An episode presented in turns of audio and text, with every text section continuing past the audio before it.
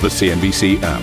Global market news in one place. Customizable sections and personalized alerts. Stocks tracking, interactive charts and market insights all in your hands. Stay connected. Stay informed. Download the CNBC app today. A very warm welcome to Squawk Box, everybody. We are live across London ahead of the NATO leaders meeting here in the British capital. Here are your headlines. The Dow drops 250 points while the S&P 500 has its worst day in 2 months as President Trump revives global trade fears after surprising markets with tariffs on steel and aluminium imports from Brazil and Argentina. And Trump touches down in the UK for that meeting of NATO leaders as tensions continue to divide the alliance. Secretary-General Jens Stoltenberg tells CNBC member states must stand together. I'm looking forward to the leaders meeting on Wednesday, because when there are differences, I think it's even more important that we meet, sit down and address these issues face to face, as we'll do on Wednesday. The American president is due to meet with France's Emmanuel Macron after the US threatens 100% tariffs on up to $2.4 billion of French goods in response to France's digital services tax.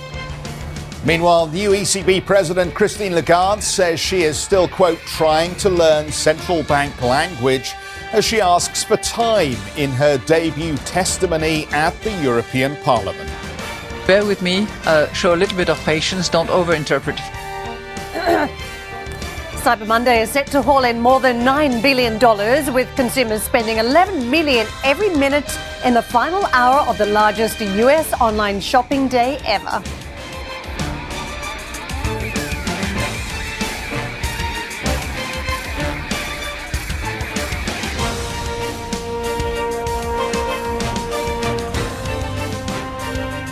So, very good morning, everyone. Very good morning, Karen. Good morning. And we've got quite a day ahead of us here in the UK. Not only all these meetings, but we've got to talk about the markets. What a remarkable turn of events overnight as we got markets sharply lower and obviously a new phase in the trade row. So let's go on to this. President Trump has now landed here in the UK after delivering what is another tariff surprise that has impacted stock markets around the world. The White House announced levies on Brazilian and Argentinian steel and aluminium imports, sending Wall Street sharply lower. Well, Asian equities haven't been able to buck that trend. We are weaker across the suit in terms of the Asian story, with markets as disparate as Australia and China underperforming. President Trump is here in the UK for the highly anticipated NATO meeting, marking 70 years since the alliance's creation. The gathering comes amid deep divisions amongst leaders regarding spending pledges, Syria, and the relevance of NATO itself. So as part of our extensive tag team coverage this morning, we have at Buckingham Palace, Willem. There's going to be a critical dinner there later on in the day. And from the US ambassador's residence where President Trump is staying, Charlotte. And Charlotte is also our French correspondent. So we'll get onto the issue of those additional tariffs likely to be put on French products. But the president here for the big NATO leaders reception. There will be this big dinner at the palace later where he will sit down with Her Majesty. But of course, there are many sharp issues to do with NATO that are on the agenda. So, Willem, let's start with you at Buckingham Palace. Perhaps you could just focus down on some of those key points for us and those areas where there may be some disagreement here in London. Well, Jeff, since President Trump came to office, and actually during his presidential campaign, he was a staunch critic of the way that NATO operated. In his view, the United States contributed more financing towards the alliance than some of the other member states, and that they needed to step up their spending levels in order to make it feel, at least to him, like the US wasn't having to carry water for them. What we've seen over the last 3 years, since that criticism became so public, was that spending levels at a lot of the NATO members have increased closer to the 2% that is a necessary component of membership. And President Trump, on his way here yesterday in Washington spoke about that to reporters outside the White House. It has not been a fair situation for us because we pay far too much. As you know, Secretary Stoltenberg said that we were responsible. I was responsible for getting over $130 billion extra from other countries that we protect that weren't paying. They were delinquent. So we'll be talking about that. We'll be talking about a lot of things. So you heard the president there with the background sound of Marine One, his helicopter, of course, talking about the fact that he claims $130 billion worth of extra defense spending amongst NATO members is down to him. Of course, a lot of those members had intended to increase their defense spending year by year and would have reached that 2%, perhaps a little slower than has now happened. But for him to claim credit for that, of course, is very much of a piece with his view around the world. He'll be here later on today meeting with other European leaders, meeting with NATO members that we don't yet necessarily know some of the details around, and then they'll all be gathering here at Buckingham Palace. As you mentioned, there are divisions among them when it comes to how NATO operates, NATO's effectiveness. We've heard President Macron not so long ago describe it as a brain-dead organisation, so it will be very interesting to see how these leaders publicly address the spending changes amongst some of them and the future viability of this alliance. There was a great quote from Susan Rice, Obama's former national security advisor, overnight to the Guardian newspaper. She said she didn't think that the US would necessarily withdraw from NATO. She didn't see that it necessarily would collapse anytime soon, but she did anticipate what she called death by a thousand cuts. And Willem, let me just pick up. Obviously, NATO and the 70-year anniversary is going to be in the headlines. But of course, here in the UK, we are in the middle of a general election campaign. And President Trump in the past has expressed his support and affection for Boris Johnson. But it's quite interesting the extent to which Boris Johnson seems to be going to avoid any very public meeting with President Trump at this point. Just walk us through this particular story and narrative and why this may be relevant in the context of who becomes the next leader of the country here in the UK. So in the past, President Trump has very publicly endorsed Boris Johnson as a prime ministerial candidate. And he's very publicly criticised Jeremy Corbyn, his main opponent, the head of the Labour Party here in the UK. More recently, when Boris Johnson was asked by an interviewer about Trump's visit this week and whether it would impact or influence the election campaign, he tried to shy away from the question. He's not seemingly holding any bilateral meetings with the US president, even though he's repeatedly talked about the closeness of the US-UK relationship. And one of the main reasons for that, one only imagines, but it's very clear based on what we've seen over the last couple of weeks, is that the Labour Party has hammered again and again at the Conservative Party on the possibility that in the future a Conservative-led government would potentially engage in trade talks, trade negotiations with the US that would allow for US drug companies to get heavily involved in the National Health Service here in the UK. They found during their polling data, this is a very effective attack line. And so that's something that when it comes to the optics, to use that horrible phrase, it's something the British Prime Minister might be very leery of having photographs of him and President Trump, video of him meeting with President Trump with just a few days until that election on December the 12th. Willem, thank you very much for setting the scene ahead of what is likely to be a very interesting day down where you are at Buckingham Palace. Meantime, President Trump will sit down with French President Emmanuel Macron. That's going to be, well, a headline story today, of course, as well. The meeting with Macron will be overshadowed by a White House decision to propose 100% tariffs on $2.4 billion worth of French goods. Charlotte is at the US ambassador's residence in London, where they will meet this afternoon. Charlotte, there is a fairly big market movie story unfolding around tariffs, this time with fresh tariffs going on imports on steel and aluminium from Brazil and Argentina. At the same time, the market is weighing up the potential for retaliation over a digital services tax from France. Just talk us through the issues that Macron and Trump are likely to be debating.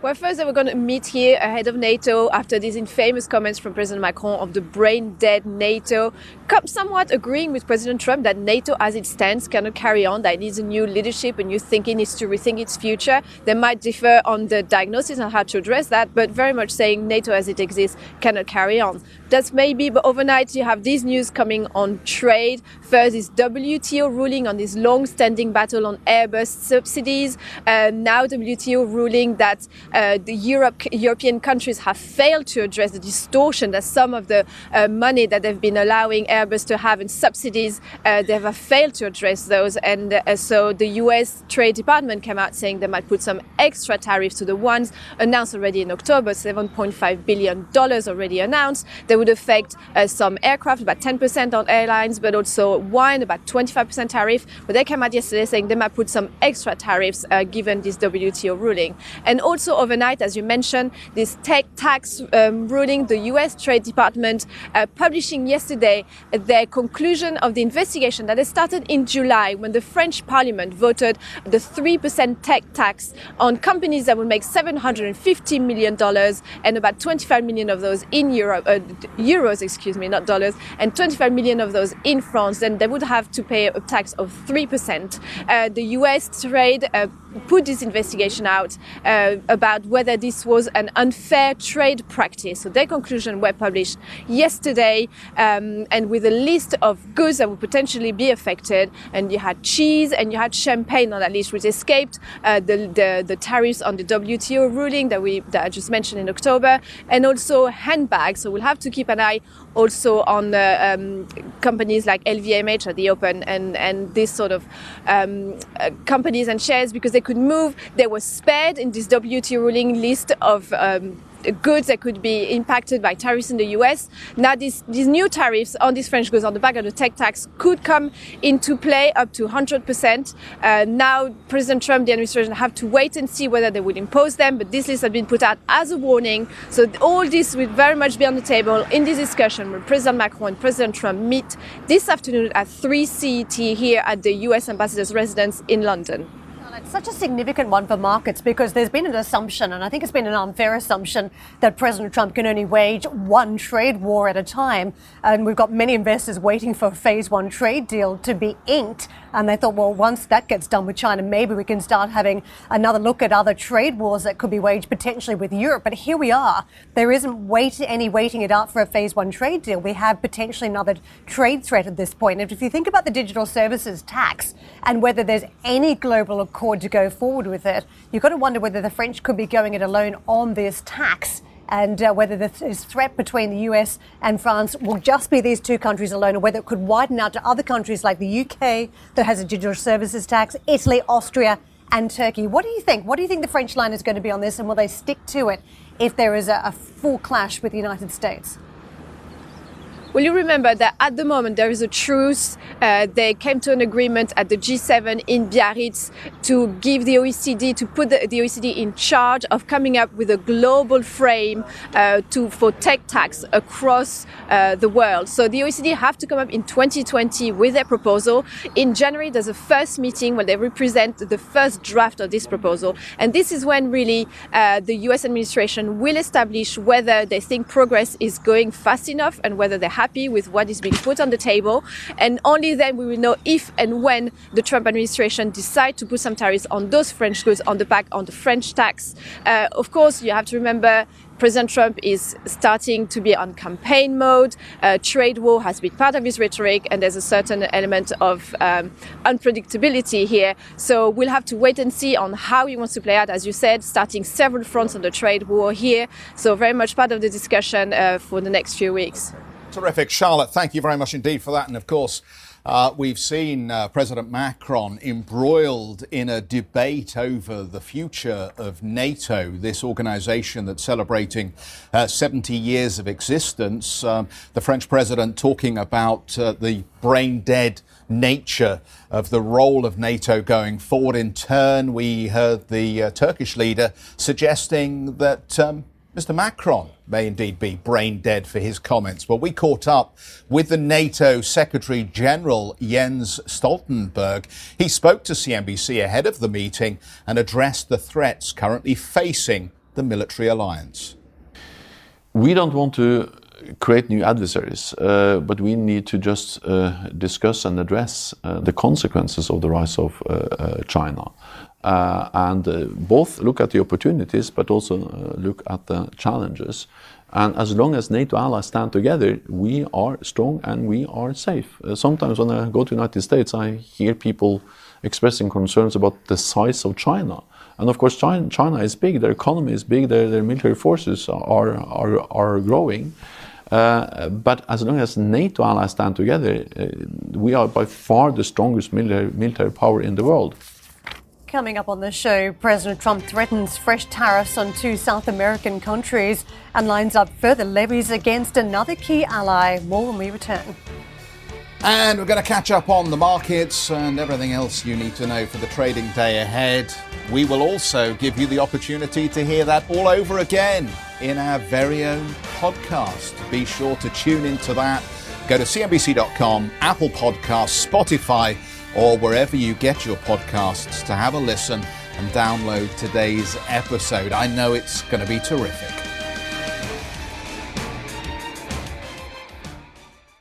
If you enjoy Squawk Box Europe, check out the Brave Ones podcast.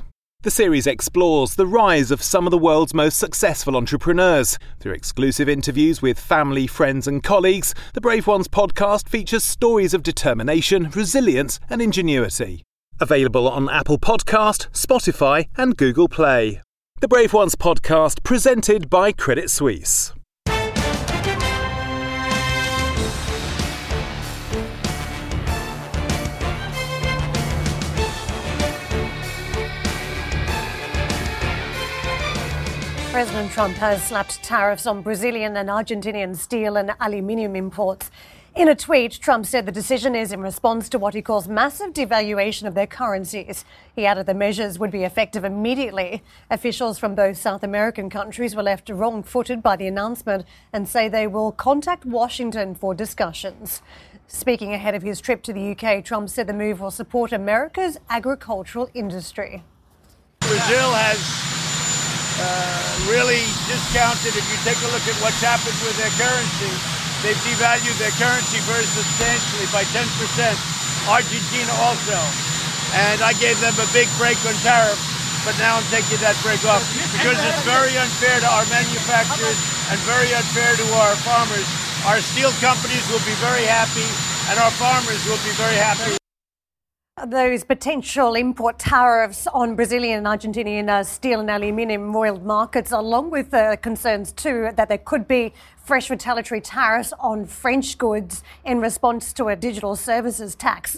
So what we had, many markets now watching very closely the tariff threat as they've been waiting it out for some news on the Chinese front. So we've got an escalation of tariffs taking place. In addition to that, evidence in the data again that there's been a hit to the US economy, this and the manufacturing news that crossed yesterday, and it really did have the impact of capping many of those gains we've seen on markets for the last couple of months where it's been very strong trade. So the pullback, fairly sizable. If you look at the percentage drops, more than 1% coming off the NASDAQ, the fall, 1.1 odd percent. So the worst day in about 7 weeks for the Dow, the S&P and NASDAQ, Russell 2000 as well. The overall challenge is to see whether some of these big sectors that have been well and truly out in front, whether they can hold on to those gains at this point if we see the same narrative. Technology, I just call out that sector, as you saw the reversal on the NASDAQ. Technology has been leading year to date with gains of about 40-odd percent. Big question is whether it now sticks coming up to year end, whether we have a Santa Claus rally or whether some of this rhetoric now from President Trump will be enough to keep the selling to on pace to continue coming up to this key holiday period. In terms of other sectors, real estate, industrials all lagged with declines. Consumer staples, though, slight improvement in that sector. In terms of what we're seeing elsewhere on markets, let's take a look at some of the yields that we saw in Treasuries yesterday. Worth noting the movements here, 1.84% is what we're looking at. On the 10-year, there was a bit of a flight into safety. The tier 1.61 is what we've got on the boards. The dollar, as a result, too. A quick look at how we're trading on the boards with some safety back on the table. Dollar gaining versus the Japanese yen, that's said up about 0.1%. Dollars improving to the Chinese currency. Mixed picture when it comes to the majors on this side of the pond. Euro on the back foot, 110.74 versus the dollar. Sterling ahead, 129.41, a slight improvement at this point. In terms of the oil price, this is how sensitive we are this morning. There's been a bit of an escalation. There are some expectations that OPEC will, and its allies will, in fact, agree to deepen some of the production cuts. So separate to the demand story, investors very much trading on the supply side, and you can see that's created a bit of a tick up in the oil price this morning. Gold prices, 1460, a slight drift south morning session. Asia market says we continue to weigh up the ramifications of some of the trade talks. Don't forget, data out of China was a supportive factor for the markets over the weekend. The read-ins that we had on manufacturing were positive, better than what we've had in recent months. But some of that has been offset by the data on manufacturing out of the US overnight. And you can see a very flat picture across those Chinese markets, a slightly weaker for Hong Kong and South Korea. The opening calls here in Europe as we get set up for what will be a fairly significant day here in the UK. We are chasing green arrows across the board. The tally market looks supported. Triple-digit upbeat day anticipated. You can see modest signals to the upside for the core markets in Europe. Jeff? Let's just run through some of those other stories then that are impacting the direction of travel for these markets. Washington says it may raise tariffs on a variety of European goods after the World Trade Organization rejected claims by the EU that it no longer provides subsidies to Airbus. The WTO found the plane makers' A380 and A350 jets continue to be helped by previous European government loans. In response, the US Trade Representative Robert Lighthizer said Washington would begin the process of exploring higher duties on European products. He said more information would be released later this week. The US manufacturing sector has contracted for a fourth straight month. The November ISM print came in lower than expected at 48.1 versus an expected 49.4. Trade war ambiguity and fears of recession have fueled the month-long contraction in US factory activity. President Trump has admitted legislation backing Hong Kong protesters makes trade negotiations with China more difficult. Beijing has blocked US military ships and aircraft from visiting Hong Kong in response to the move, while the Global Times says it will soon release the unreliable entities list, imposing sanctions on those that harm Chinese interests. President Trump says Beijing still wants to make a deal despite the retaliatory measures. The Chinese are always negotiating. I'm very happy where we are, and frankly, I could be other places that I could do all by myself and be even happier. And you understand what that means. But the Chinese want to make a deal. We'll see what happens. The Chinese want to make a deal.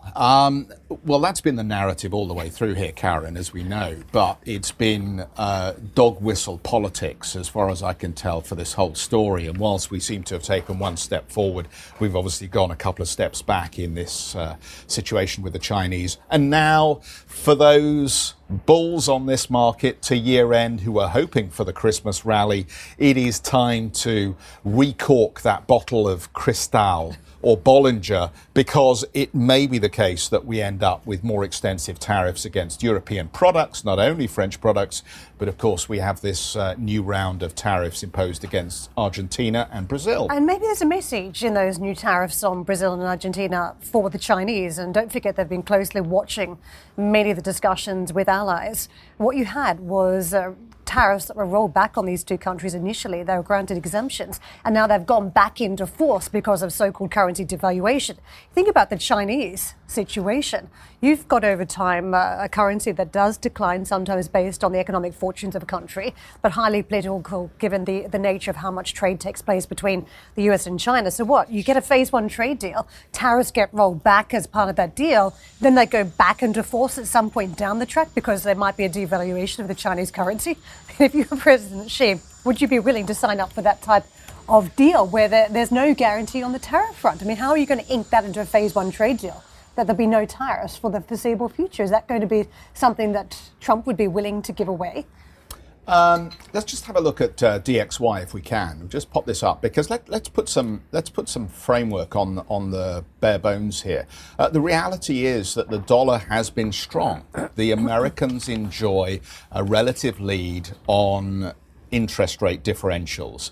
Why would we see currency weakness in Brazil and Argentina? Well, political instability might be one factor. Challenges that the Brazilian leader Bolsonaro is facing in getting his economy under control and dealing with deficits and debt. And of course, there is the broader issue, as I say, of that interest rate lead that the Americans enjoy. This question of punishing these countries for perceived intervention in the currency markets, I think, still has an element of doubt for me here.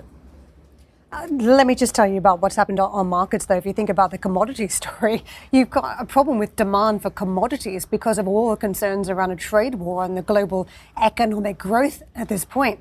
So what does Brazil have? It has commodities. So, of course, the currency has been hit. And, of course, the country's economic fortunes have been hit. But just in terms of markets, volatility now finally spiking after we saw that very weak period for volatility, which almost had that sense of dead calm on markets that maybe was just too complacent. We've got a whole slew of guests coming up over the next 2.5 hours to talk about the markets and the direction of travel we're likely to go in for the rest of this year. So we will get into that as we run through the programme this morning. Just on the NATO anniversary, we're already getting some comments here from Mr. Erdogan from Turkey. He says Turkey expects allies to support Turkey in its fight against terrorism. It is inevitable for NATO to renew itself. Turkey expects solidarity against terror threats. And I think that gives us a good sense of the narrative that we're going to hear from the Turkish leader as he arrives for these 70-year anniversary. Thank you for listening to Squawk Box Europe Express. For more market-moving news, you can head to cnbc.com. Or join us again on this show with Jeff Cutmore, Steve Sedgwick and Karen Cho, weekdays on CNBC.